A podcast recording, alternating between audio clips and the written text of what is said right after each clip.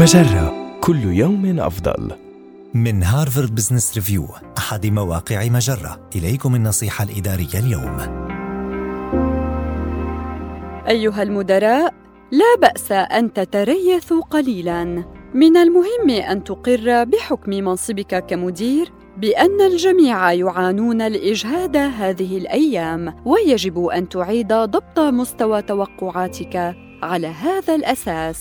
ولتطبيق هذه النصيحة فعلياً، هناك عدد من الأساليب التي يمكنك اتباعها. أولاً، لا تتوقع مستوى الاستجابة نفسه من مرؤوسيك المباشرين أو تفرغهم كما في السابق. أعد ترتيب الأولويات من خلال تحديد المواعيد النهائية التي يمكن تمديدها والمشاريع التي يمكن إلغاؤها، ما الذي يمكن تحقيقه في ظل الظروف الحالية، وإلى أي مدى يمكنك تعديل مقاييسك للنجاح.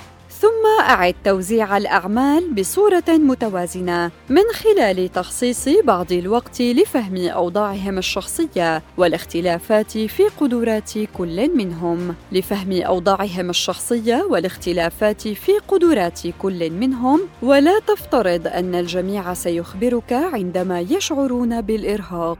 منحهم تصريحاً واضحاً للقيام بذلك، وكن سباقاً في إجراء التغييرات اللازمة. تعلم أن إعادة ضبط مستوى توقعاتك لا يعني تقليص المسؤوليات أو التراخي. قدم آراءك التقويمية بصدق وأمانة، وإذا انخفض مستوى جودة عمل فريقك لا تتردد في إبلاغهم للارتقاء بمستواهم. هذه النصيحة من مقال عليكم أيها المدراء إعادة ضبط مستوى توقعاتكم.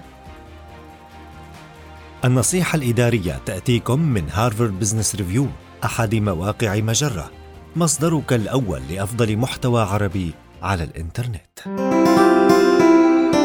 مجرة، كل يوم أفضل.